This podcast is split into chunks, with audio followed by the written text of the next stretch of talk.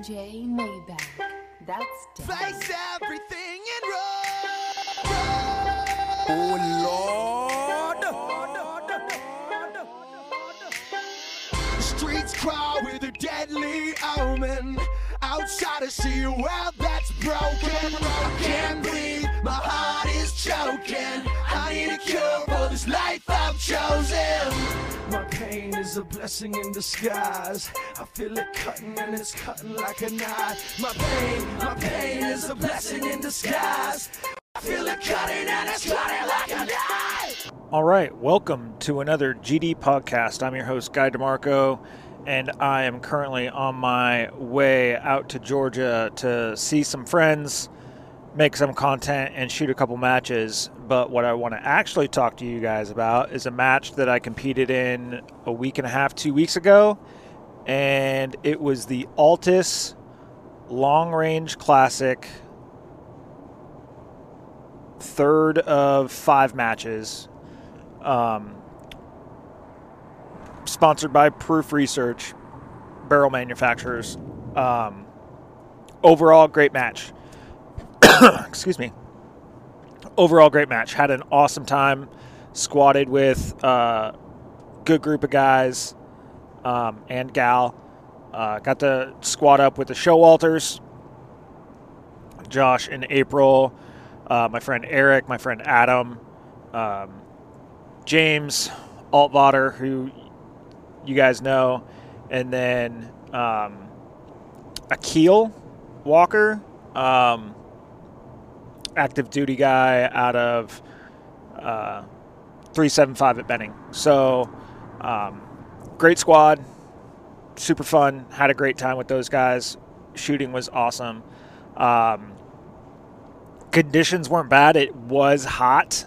Got started probably 8:30 time frame. Everything was good to go. Check-in was easy. Speed was perfect for the GT that day. I was shooting my 6GT, which I'll cover in a little bit, but everything was good. Had a lot of fun, and came out with my best finish thus far. But as normal, I want to run down the stages and my thoughts on them, what worked well, what worked could have worked better. So we actually started on stage 9, but we're going to start on stage 1, which if anybody's been to Altus, they know that stage 1 is generally the rocks. And we did them different this time, which was kind of nice. It was different than your normal start at rock 1, move to rock 5, you know, the plate rack way back there at 735 or something different like that. I will say that these matches are not sanctioned PRS matches, so they get to do their own thing. And one of the things that Al, the match director, has decided to do is to put in bonus targets. So on this particular stage, there was 3 targets. There was a target at A4. There was a circle off to the left of A4 at a little bit farther distance. And then there was the IPSC that's at 735 in the very back corner. So you could shoot each one of those targets, a small IPSC at A4, a circle, and then the IPSC at A5 way in the back. Or at A5, you could shoot a smaller circle for 2 points. And the way that the course fire worked was mag in, bolt back, all that jazz.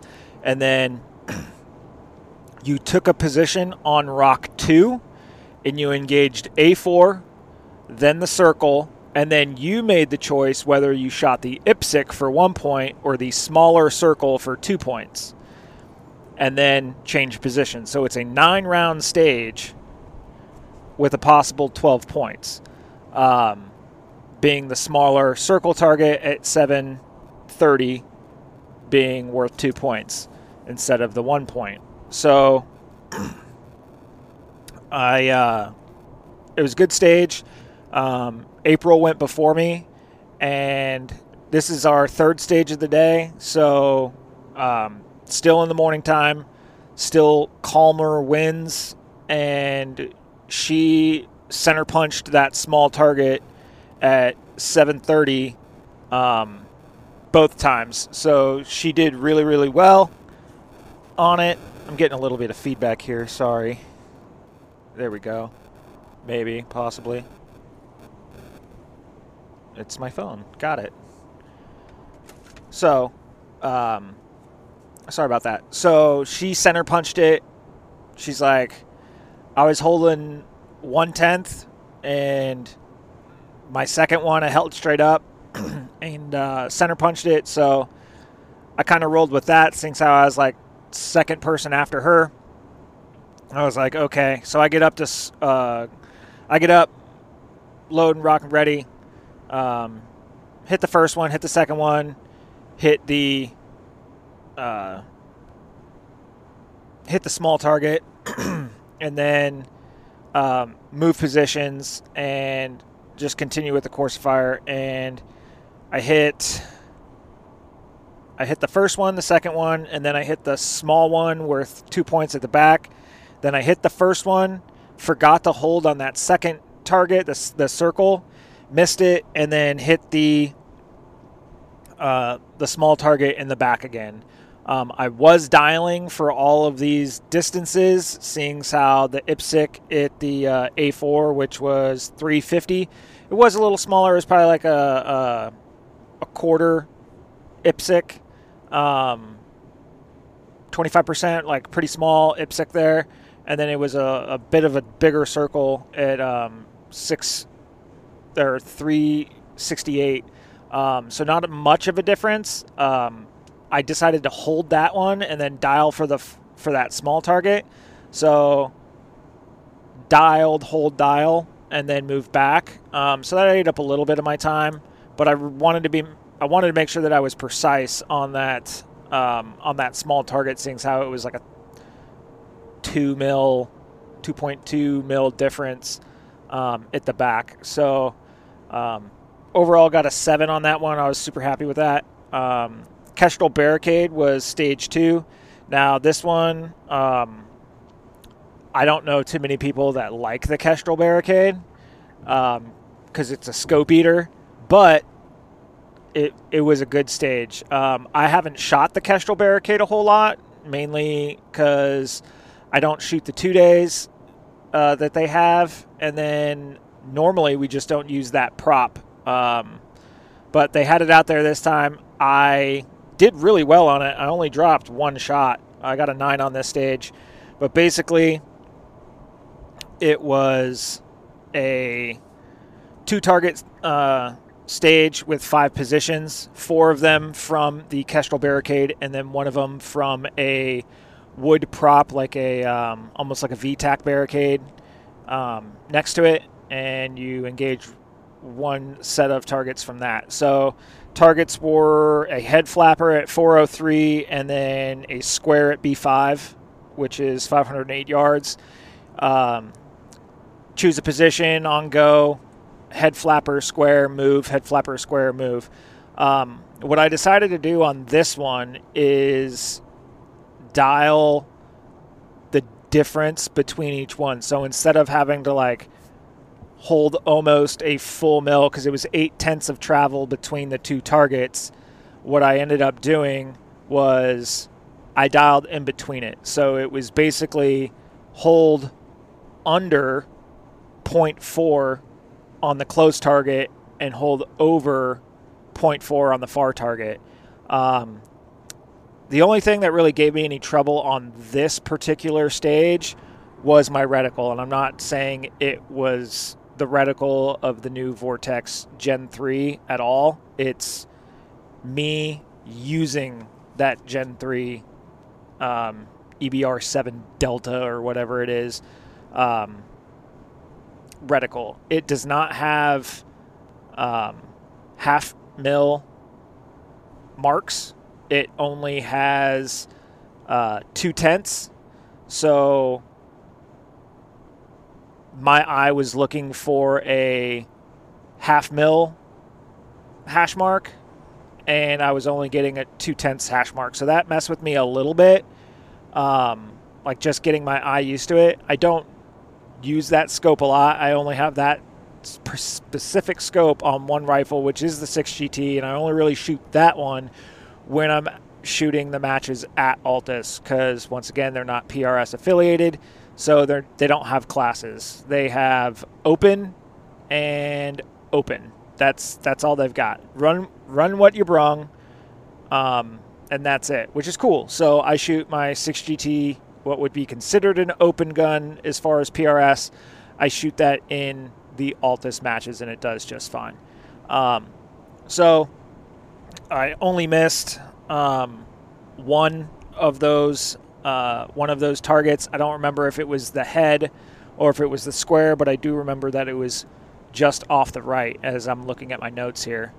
But had a lot of fun with that stage. Did really well.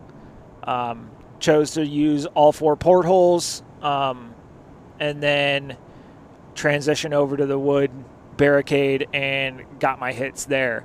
I'm not sure which target I missed, like I said, but it was good. I was debating on whether or not using a tripod rear for it, just because I've seen a lot of people use a tripod on that stage, and it's not that I don't know how to use a tripod. I didn't know about the movement between the two sides, because you're shooting two portholes on the left of the target and two portholes on the right. Obviously, I would have traversed right to left, but the only time I really worked on tripod stuff was the day before in my practice session, and didn't really want to break it out into a match unless I absolutely needed to, which that one I felt pretty confident that I wouldn't need to use tripod rear to be successful, and turns out I didn't. Got a 9. Stage 3, I was a little scared of this one, I'm not going to lie. Got some advice from Al, the match director, the day before when I came out for practice, because I asked if they have like a mover day where they'll set up the mover and then I can practice on it. And they said that they're going to look at putting something on the schedule for that. And I said, cool. I'll keep an eye on the website. So the last time I shot a mover was at the match at Gunline, and I didn't score what I wanted. I obviously wanted to clean it, and I didn't. I got like a 6 or a 7 on that stage when I needed a better score, so obviously that's on me. But my goal was to clean this stage, and it was a more difficult stage to do it on. So I made sure that I measured the speed, put it in my Kestrel, made sure that I had my lead adjusted properly, and then the course of fire was standing outside of the bus. You engage the mover with 2 rounds from 5 windows. So not only are we engaging a mover, now we're doing it from 5 different windows in time. So kind of a difficult course of fire in general under time, but now we're doing it with a mover, which there's two formulas or 2 thought processes on movers. You can either trap it, wait, set up in front of the moving target, wait for it to cross your lead mark, say 1.5 mils in this instance, trap it, do it that way to where as soon as it breaks that 1.5, you pull a trigger and then hopefully hit the target, or you track it where you're moving the rifle with the target and trying to time it perfectly to where your 1.5 is on the target while it's moving, while you're moving, and break the trigger then. Either or, that's those are the 2 methods. Now, granted, this mover wasn't super far away. It was 300 yards. So 300-yard mover going at about 2 miles an hour, but it was a head mover. So it was a human head silhouette, which a human head is approximately neck to top of head is 12 inches on a standard adult size male. So 12 inches vertical and then probably 6 to 8 inches horizontal. Made for somewhat of a difficult target, but with the advice that I got from Al the day prior about movers and using strictly the trap method and taking your time and waiting for the target instead of trying to rush it, I was able to clean that stage with a solid 10 points. And it was awesome. Felt really, really good about that one. Kind of set me up for what I thought was going to be a good rest of the afternoon, and then I kind of crapped the bed on the next stage, which it is what it is. So the next stage was the crane boom. It's basically a section of scaffolding that's got crossbars on it. The objective was to go 2 shots from the prone, 2 shots from 3 different positions on the crane boom, and then 2 shots from the prone on the opposite side of the crane boom. You're moving right to left. And then once you get over to the last 2 shots, round 9 and 10, you have to be full support side. So support hand, support eye, support shoulder to engage the target. Now the target was at 715 yards, and it was an IPSC target with a blue outline. By the time we got to it, the blue outline was gone, but we were still able to see the target. It was just past the 600-yard berm. It was the first target past the 600-yard berm, basically. So we went, and I was first up. I measured the wind, and I wrote this down. So I measured it at a 5-mile-an-hour wind based on wind direction. It was not a 5-mile-an-hour wind downrange. So actually it was like I measured it at 8 at the shooter, but downrange it was much less. It was 5. So when I got down there, I was like, okay, it's blowing about 8 miles an hour here. I'm going to go ahead and send this. And it ended up being a miss, and I was able to see it go just off right. So I cut my wind hold in half. So instead of 0.5, I held 0.2 and got my first hit. So I'm sitting at a 1 right there. I go to my first position, throw 0.2 on it, get a hit, follow up with my next shot. I get a miss, and then move to the next position, break 1 shot at straight up, and got 1 hit. So obviously the wind was not doing as much as I thought it was downrange, which that's fine. That's why they call it shooting, not hitting. But that one really kicked me in the junk. I only got a 3 on that stage, and for the person that I was chasing all day, he did much better. I think he got a 7 or an 8 on that stage. So he got me pretty good there. I will say I'm not crying about it, but the target was bladed pretty hard when I got up to shoot, and after I had hit it, probably on my second round is when it either shifted or moved a little bit on the actual hook, and I was able to see more of the target body itself. I don't really care if that's why I missed it or not. I still missed the target, failed to properly engage that target. Probably could have taken a little bit of that into consideration on a wing call and cut my wing call a little bit more, seeing how the target was presenting less of itself to my shooting position, but I'm not there yet. So if a 3 is the worst I did for the day, I'll be happy with that. But most people were only getting to that last prone position in either timing out or getting one shot off. So was it possible to get all 10 rounds off? I'm sure it was. Somebody probably did it. I'm looking at like Buddy Miller maybe, because he's just extremely fast. I don't know. But regardless, had a good time. It was a good stage. We've done stuff similar to that in the NRL 22. But I mean, that's what it is. So good stage. Just not, I'm not sure even if I was able to do it again and not have that mental thought process of cutting wing calls and things like that, if I would have been able to get all 10 shots off in the time frame. So I don't know. There's that. I put stage 5. This was the pipe hustle.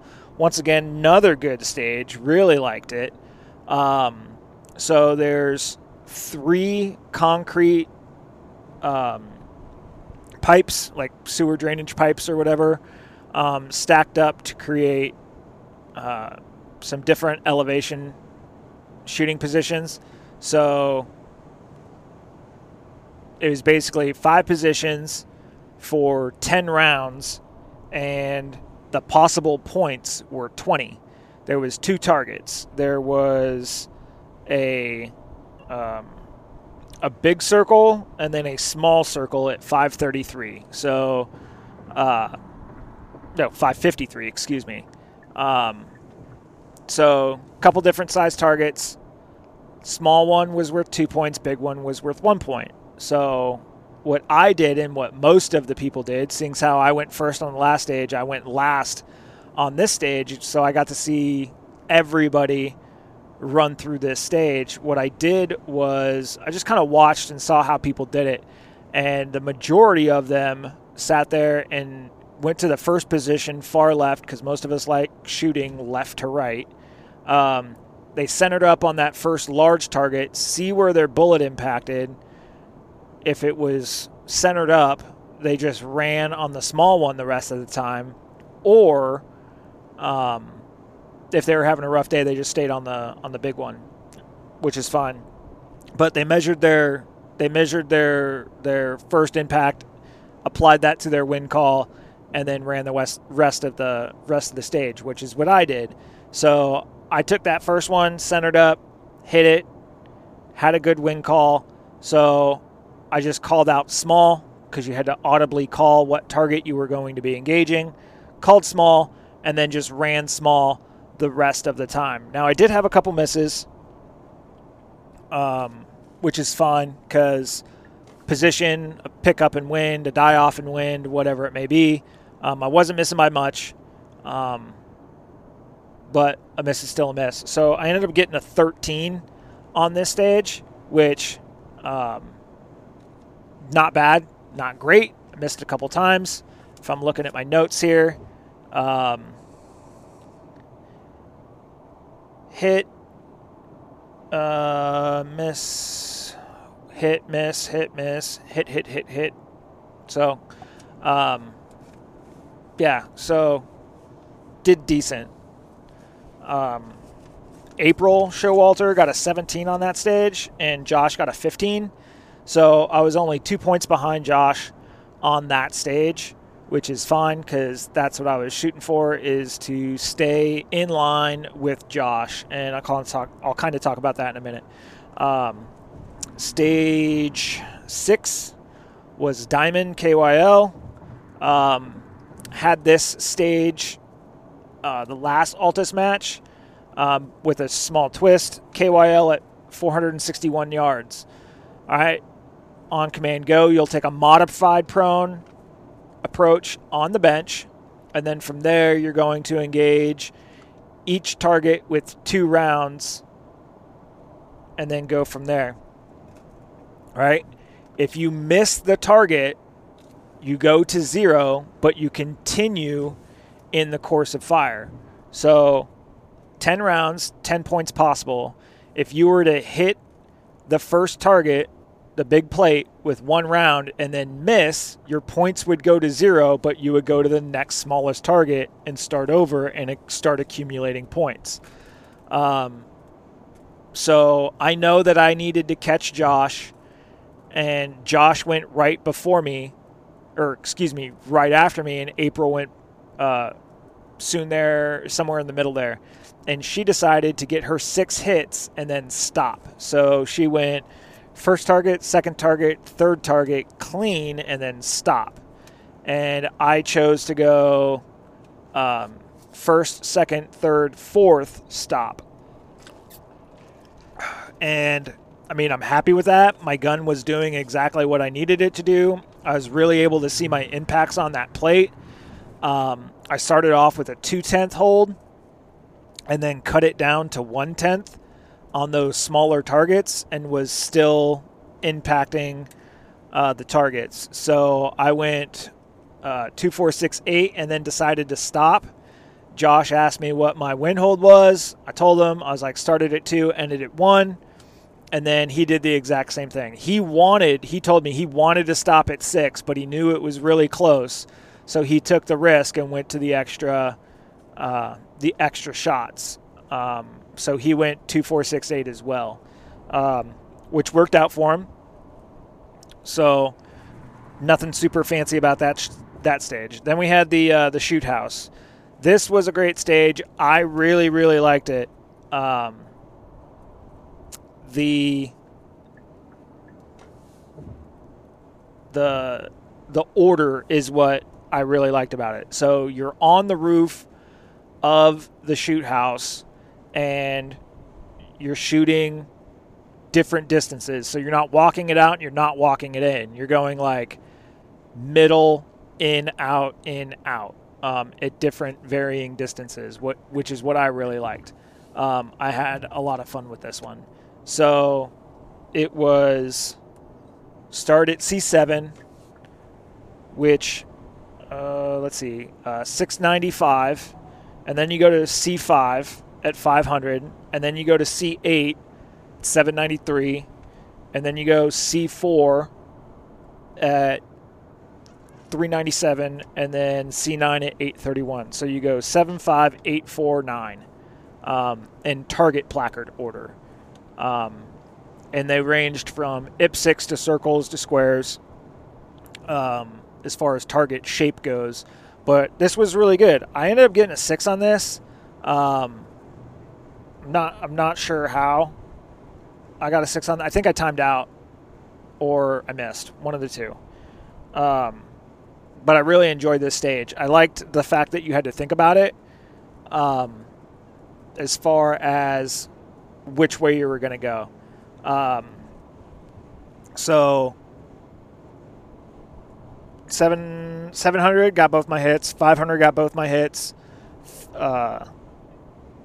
800, I think I missed. My first, hit my second. 400, I think I hit my first, missed my second, and then I missed both shots at 9. Generally at Altus, the wind always blows left to right. However, we weren't having extreme weather, and this was close to this was our second to last stage of the day, so it was in the afternoon. It was hot. You got mirage, and you got a little bit of weather coming in, which is fine. Read the wind wrong downrange. Even though I was spotting and watching other people shoot, I read the wind wrong on my first shot. Got into this modified hunchback position on the roof, front support on the bag, Armageddon Gear Fat Sac on the rear, and so I had a pretty solid position. But when I broke my first shot, I missed pretty far off left, which threw me for a loop. I was like, why am I getting right wind at Altus? And then I tried to cut what I was holding in half and sent another one, and it missed just off left. And my other misses were off right. So I thought I wasn't holding enough left wind, and it turns out I was holding too much, and when I cut it in half, it was still not enough. So I didn't I measured it, but I didn't either. I didn't measure it properly from the right point, or I misread the hash mark when I measured it with my reticle. Something happened, and I ended up missing my follow-up shot, which I really don't like missing my follow-up shot. Honestly, there's not a big excuse for missing a follow-up shot because you're getting all of the information right there, real time. You're seeing what happens if you see it. If you see where your miss goes, you should be able to measure it, apply the proper correction, and then go from there. And I was unable to do that on that day, which kind of made me frustrated. Still got I got a 6 on that one. So not terrible, but not great. Not when you're trying to chase down a really solid and consistent shooter. But hey, it is what it is. There was no bonus targets on that stage. There was no smaller target worth more points. I think that would have been cool to see. But I made the recommendation, and we'll see what happens next time. And then we had Stage 8, Ring of Fire, which was one of those cattle feeding round pen things, half of it. And then we were shooting from beside the shoot house in the new kind of open field that they made. And then we were shooting in... It's not a new lane, but it was a new direction because we haven't really shot from that position, from that small field towards that direction before. It was towards the same direction as the KYL was, but in a different lane, which made it kind of cool. There was a fallen tree that was the backstop for the far target, but basically it was called Ring of Fire. 10 possible positions, 20 possible points. You had a target at 414 and 445, so not a huge difference, probably 0.2. And you had 2 targets per position. So this is where you could engage the smaller targets for 2 points or the larger targets for 1 point. And this is where this is my last stage of the day, so this was our stage 10, even though it's stage 8. I knew I was close to Josh. Josh went first because he's actually had to go to work. So he decided we got his barrel cooled down from the previous stage, got him ready to go, got his mental process ready, and then had him shoot it probably second or third to where he could pack his stuff and get on the road so he could make mission. But I sat there and I was like, okay, I'm going to dial for the far target and hold under for the close target, that 0.2, because that wasn't a big deal. I got the 0.2 hash marks, easy day, so I thought. So hold under on that first target, put in what I thought the wind was, held straight up on that first one because it was, 410 yards. Shot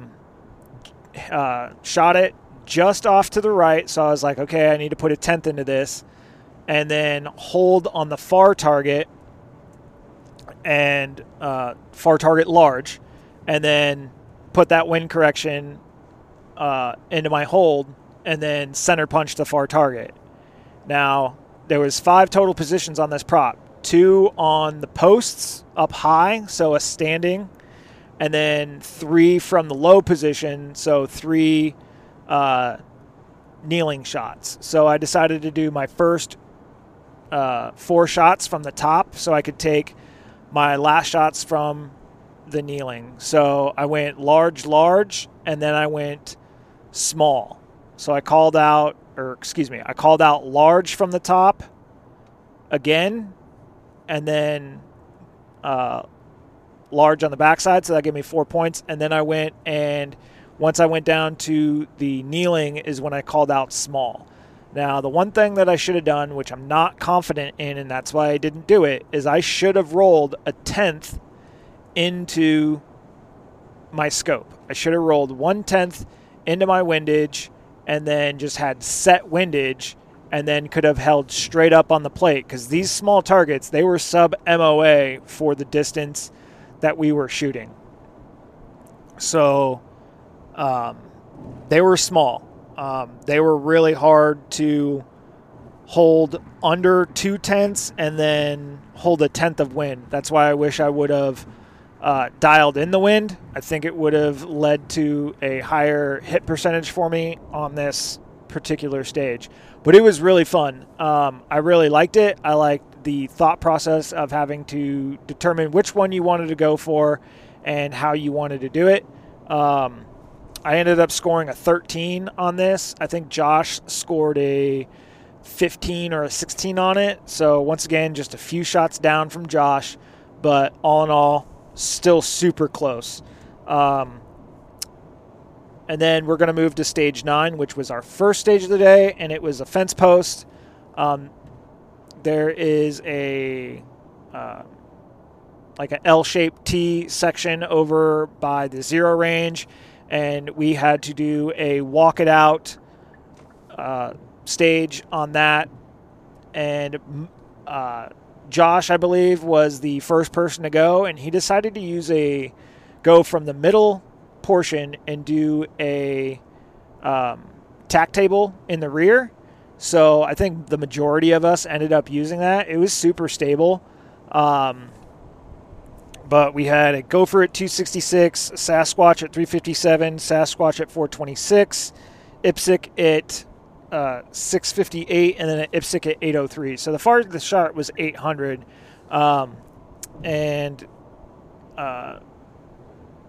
Pretty self-explanatory stage. Pick a position, walk it out, 2 shots each, hit or miss, keep going. Tack table was really solid. It was, I mean, just what a tack table is. It's extra rear support, getting up there behind it. Hadn't practiced a tack table before, but watching 2 or 3 other people do it, know that I needed it to be closer to the barricade than farther away, and just did it. The only thing that I really saw was when I went to run the bolt, I lost a little bit of stability and the whole rifle would roll. So I didn't have the proper rear support that I needed. Maybe it was the bag, maybe it was the first time I was using it, I don't know. But could have been more solid in the rear. But I ended up getting an 8 out of 10 on that one. Josh cleaned it, and I got an 8 out of 10. I missed the 2 back there at 800. There was more wind than I anticipated. So once again, missed the first shot, measured, followed up with the second shot, and missed again. So kind of bummed about that. So that happened twice that day, which kind of irritated me. But it happens. So did pretty good on that one. My notes that I wrote down was bad wind call on that 800 yard target, and then stable when breaking trigger, but stability when transitioning was a little bit of an issue. And then the final stage was the tower barricade. This one was pretty fun. There was 15 possible positions, and you had to use 10 of them. All right. And this was one of those pick your poison stages. There was an Ipsic and a smaller Ipsic at 715 yards. So large Ipsic, not super hard to see. But then there was a smaller Ipsic next to it. Sorry, I'm getting a little distracted. People are being stupid around me. I'm doing 80 miles an hour and everybody's like trying to zip in and out of traffic on the 10 here. So I, possible of 20 points, I got 6. Now this being our second stage of the day, it's not like there was a lot of wind or the mirage was real bad. You just couldn't really see the target very well. Like, I don't know if it was the morning dew coming off of the grass that was making it harder to see with mirage. Like, it wasn't heat mirage. It was like humidity, like seeing the humidity through the humidity downrange, because it was on the animal lane there at Altus off of the bottom level of the wood tower. So it was just kind of difficult to see. Like, you could see it clear as day when you're looking through your binos, but like, I threw my rifle up there. So there's 10. So there was 10 positions to the left, which were the 9 boxes, and then the top section, the crossbar, was one. The whole thing was one position. Pretty much mirrored our stage from the NRL 22 finale that we had. And then additionally, you had the 3 5-round, you had 5 round pipes that got smaller in diameter as you moved down. So I feel most confident taking a position, a standing position when shooting, from a solid surface. So that's what I chose to do. And I put, I started at the top of the round pipes and went those 3 positions. So first one got an impact, second one impact, third one miss, and then I had to go over to the actual square boxes and went to the top of the platform, got a hit, and then continued with the process. It was just super hard to see where you were hitting. Obviously, you're not getting any corrections on the clock, but afterwards and looking through the binos, the majority of us were hugging the right side of that target. I would probably say halfway, like if you measure the target from center line to right edge, we were about halfway between that distance. And our misses were going off right edge. Well, we couldn't see that downrange when you were shooting it. Yeah, I shot it, couldn't see it. Josh shot it. April, Eric, bunch of people just couldn't see the impacts. And it was a lot of movement for the stage. It was 10 positions, 15 positions, 1 shot from 10 of those positions. So take a shot, move, take a shot, move, take a shot. So it was a hustle stage. Was it possible? I'm going to go ahead and say yes. Was it possible with that amount of movement with a center fire going on that small target? I think that's what that stage was designed to do, is who wants to risk it for the extra point on a smaller target, or who wants to just try and get their points. I stuck with just trying to get my points, and paid off, got a 6. I think Josh got an 8. So once again, 2 points down. So nothing super major there. But that's all 10 of the stages. I will say I really enjoyed having more 2-point options. I think there was only 1 or 2 in the last event that we had. The second match of the year, but this one we had it on the first stage, we had it on like the 4th stage, we had it on the 8th stage, and we had it on the 10th stage. So we had like 4 of them, which I just thoroughly enjoyed. I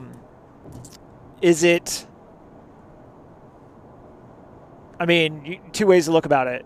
You can either like try and make up points if you're down. Like if you're missing the target on one stage and you're down and you got a 3 and you need to risk taking some shots on some smaller stuff to try and catch up, there's that aspect. There's aspect of just going and only shooting the small ones and seeing how you're scoring. So it's all just a thought process and a mind game on how you want to do it. I was perfectly comfortable with picking which ones I wanted to shoot.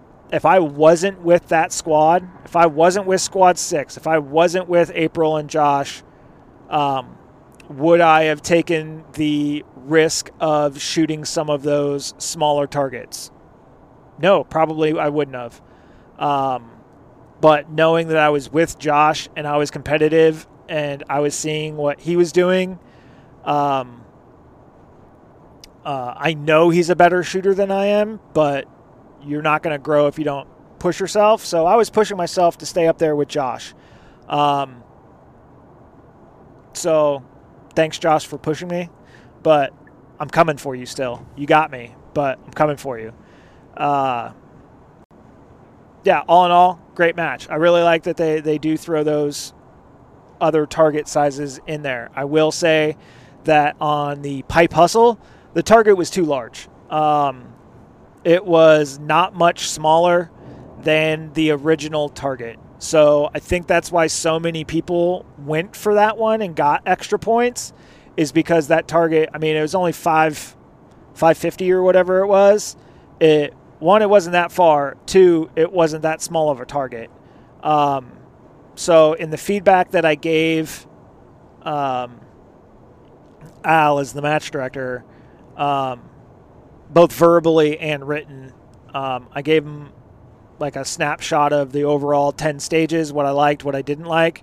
And that was probably the only thing that I didn't like in the course of fire, was not that target being a little bit too big. If it's supposed to be worth 2 points, you should have to earn it for those 2 points. Now, granted, I didn't hit it every time, so it was still difficult. But, like, if we're doing a real precision rifle contest, maybe make it a little bit smaller. So he said that for next match, he's going to make all the bonus targets sub-MOA for that distance, which, bring it on. It's going to be fun. Some other things that I brought up was getting the practice score uploaded in a reasonable amount of time. And that's just technical difficulties. They messaged me and was like, hey, the internet's down at the shop. We got to grab the iPad, bring it back into town. Fair enough. Gotcha. But I know a lot of us are really, really jonesing to see how we did or see how we stacked up, other than just finding out that, it, you know, top four or top three or whatever was announced in the trophies. So finding out where we stacked up, getting that out in a more timely manner, and then having the actual score sheet posted, as far as, because they're running their own little series, 5 matches, your best 2 scores count, and then your finale score counts. So letting people, like, they announced that they would be releasing that, and to my knowledge at the recording of this podcast, it's not out yet. So just knowing where we stack up in the field is that's important to some people. Some people just go out there to have a good time. I'm coming to win. I'm coming to better myself. I know what I did last year. I would like to do better than that this year. I've added it up myself, and I personally know I got some work to do, but I'm coming for one of them trophies. Top mill is cool, but I want, like, 3rd in the series. So I've definitely got some work to do to get there, but that's my short-term 5-meter goal is that. So that's what I'm rocking with right now. I do have the score list from Practice Score on what everybody was. So top 5, we'll go 5 to 1, and then we'll finish up with top 10. So top 5 was April Showalter in top 5, which is also top lady. So congratulations to April on a top 5 finish. I don't know if that's her best or not, but she was burning it down, and her total score was 82 points.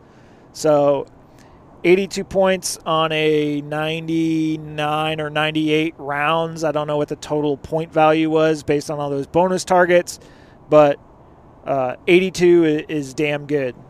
In 4th place, myself. It's my best finish in a precision rifle centerfire match to date. And I had 83 points, so I edged out April by 1 point. So that was pretty cool. Got my my first 4th place finish, so that was pretty awesome. That's actually my top 5 in a match finish top, so that was pretty awesome. Then we got Josh Hunter with 87. Josh Hunter got 87 on the match. We got Buddy Miller in second with 89 points. And then we got Mr. Josh Showalter, first place, 92 points. So I want to throw that out there that I was chasing Josh all day long, and I ended up 9 points down from the first place finisher. And I don't think I've ever done that either.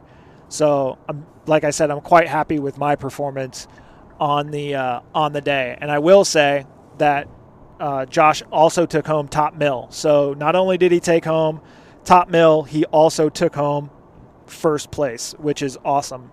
So as far as military goes, it was Josh, myself, David Venata, Sam Trevino, Ryan Shipes, Justin Frederick, Akeel Walker, and Nick Hardung. Yeah, Nick Hardung. All right, so big props to all my military law enforcement guys that came out there and shot. It's not necessarily about winning. It's about sharpening those skills to where if you're called to do what you need to do, you can do it. Now, what I will say, Akeel being and doing what he does, this dude's a badass. He shot the whole match in Crocs. Badass. Second of all, he's shooting a 308 Remington 700 and a Magpul stock. Badass. Number three, he didn't dial a single elevation or windage the whole day. His turret stayed on zero and locked all day long, and he still was getting solid hits. Now, is he at the top of the leaderboard? No. Is he coming out here to win the competition? No. He came out here to practice his craft for what he does. He, like I said, is a military guy. So he's probably doing this in a real-world application. He may not have time to dial dope for a given target because he doesn't have the time probably to pull out his rangefinder, laze a target, take wind environmentals off of a Kestrel, and engage whatever he needs to. He's probably, hey, that's approximately X based on this.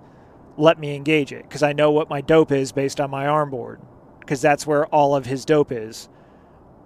2, 3, 4, 5, 6, 8 to out to 1,000 with his 308 shooting crappy mill ammo and just going to town and using this as a training exercise for first round target impacts and secondary follow-ups with not the best ammo to do the job, right? That's what he gets in the military, so that's what's going to do him just fine there. But he's not shooting a 6 mil BR. He's not shooting a 6GT, 6 Creedmoor. He's not shooting any of these hot rod calibers in a hot rod race gun. He's shooting an old Remington 700 in the Magpul Pro stock with a Vortex Gen 2 on top. Pretty solid setup and was still able to get it done with no freaking dialing of his elevation. He did the whole thing with holdovers.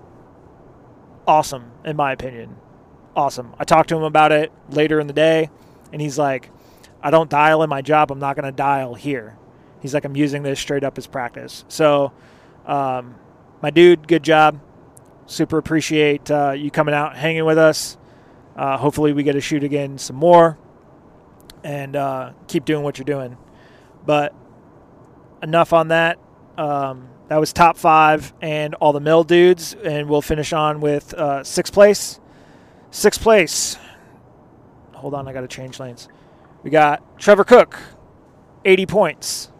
So Trevor actually won the whole thing last year. He won the final match last year, and he won the overall series. So good job, my dude, coming in sixth place. Ryan Harold, 80 points as well. So they basically tied for sixth place. So 6th and 7th. And then we got Dean Bradford, friend of mine. Dean, good job, 75 points at 8th place. John Green, 72 points. And David Venata, I don't know if I'm saying that right, also got 72 points. So good job. We had three dudes. One, two, three. We had three dudes in the top 10. David made drastic improvements over his last match at Altus. I don't know if he had a gun malfunction and couldn't continue, or he's just having a bad day. But the last match he was at wasn't so great, and this one he finished top 10. So way to stick through it and persevere. Identify whatever was going wrong and getting it fixed, because you came out swinging on that match and did pretty damn good. So good job. Yeah, just excited. We've got three matches completed at Altus, and we're going into the summer months where they're not going to have any of the precision long range stuff over the summer. I think the next match is September, and then I believe the finale is in December. So we got some time. So the way that it works is they're going to take your two best finishes from the regular season, the four matches. They're going to take your best two matches, and they are going to total that out and take the 30%. So 30% from your best, 30% from your second best, and then they're going to add that to 40% of your finale finish. So makes up 100%. Everything's good to go. So that's kind of how the breakdown is going to go for the overall Altus Long Range Challenge champion. Like I said, they're not PRS affiliated, so none of this goes towards PRS points, which is fine. If you want to run PRS, go shoot PRS. That's what I'm doing tomorrow. Is I'm shooting PRS. I'm shooting the Altus stuff. I'm shooting 22 stuff. Shooting is shooting, different formats, different types, different strokes for different folks, having a good time doing it. Still getting to shoot with my friends, so that's all that really matters to me. So, yeah, I'm not sure what else I got to say about the Altus match in general, but it was a good time, and I look forward to the next one. I do look forward to seeing what the standings are for our series so far. I'm going to probably shoot them a message and see if anything comes up as far as who's in what position, if they've added it up, if they would if they want me to help with the computing of that. I know I'm a competitor, but at least somebody could check my work real fast, make sure I'm not bumping myself up any spots. Take exit 225 onto US 19 toward Monticello. Okay, I got directions. I got to turn in 10 miles. If they do, hey, more than happy to help with that. If not, no sweat off my back. I will say one of the funny things is if you do go to Practice Score and sign up for this match, it is going to look like a USPSA registration, and that's because that's what it is. I did get in contact with Al, and I did ask him if he wants me to come up to the shop and help adjust that to where it's actually a precision rifle layout instead of a USPSA, because when you go to register for the Long Range Challenge, it's currently showing that it is got like limited 10 in production and open and limited in stock and open optics and open irons and all this other stuff. So it's set up, the practice score is set up like a USPSA registration, which is fine. It's a simple 1-2 click the button fix, but don't let that discourage you. Sign up for the match, come out and shoot with us. If you need any information about where to sign up, you can always go to altusshootingsolutions.com. Up there at on the banner, click on competitions and then click on long range, and then it'll come up with a couple of different options, such as the Accuracy International, NRL 22, Kestrel Fall Classic. You're looking for the Altus Long Range Challenge. Sign up, squad up, register on Practice Score, come out and shoot. If you need any tips or tricks or advice or anything else like that, get a hold of me. I've already gotten one guy into the NRL 22 stuff pretty hard since the finale, and he's actually shooting the Arena NRL 22X match next weekend. I've been talking to him pretty extensively. He's got a military background and he's got a shooting background, but he doesn't have a 22 precision background.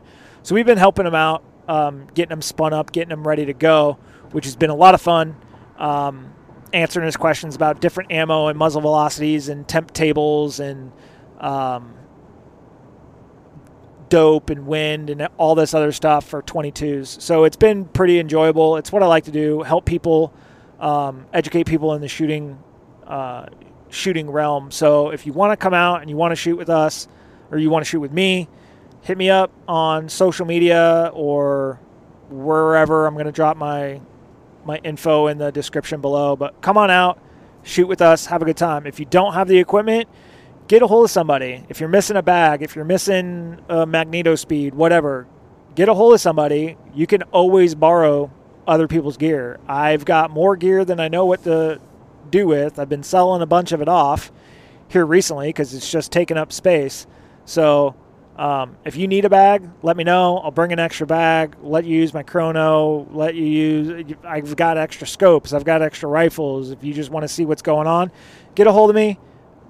We'll get you squared away, we'll get you taken care of, and you can come out and you can have a good time, pay for your match fee, chip in for some ammo, we'll take care of you. Not a big deal.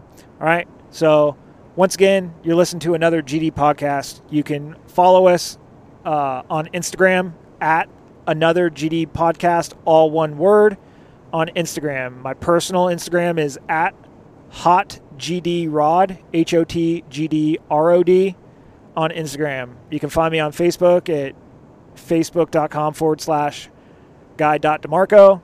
It's a picture of me shooting off of a tank trap. My email is guy.demarco.84@gmail.com. Hit me up. Let's talk about it.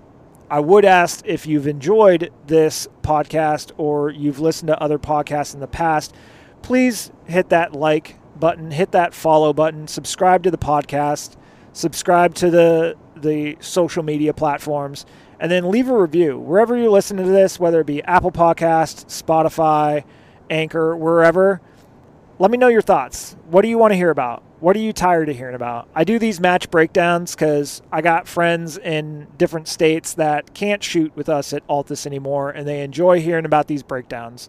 So that's kind of why I'm doing it. Plus, it kind of just documents my shooting, my shooting journey. I started doing this maybe 2 years ago on the precision rifle side, 2.5 years ago, and went from like getting 10 to 20 impacts a match to 83 impacts on my most recent match. So it's been an interesting journey. So if you're liking what you hear or you want to hear something specific, leave a comment, leave some feedback, 5 stars, 1 star, whatever you think we deserve. Just leave some feedback and let me know if you're liking what you're hearing. All right, guys, I appreciate you. Later. I will face everything and rise, never gonna quit until I die. Angels keep falling from the sky. Take your broken wings and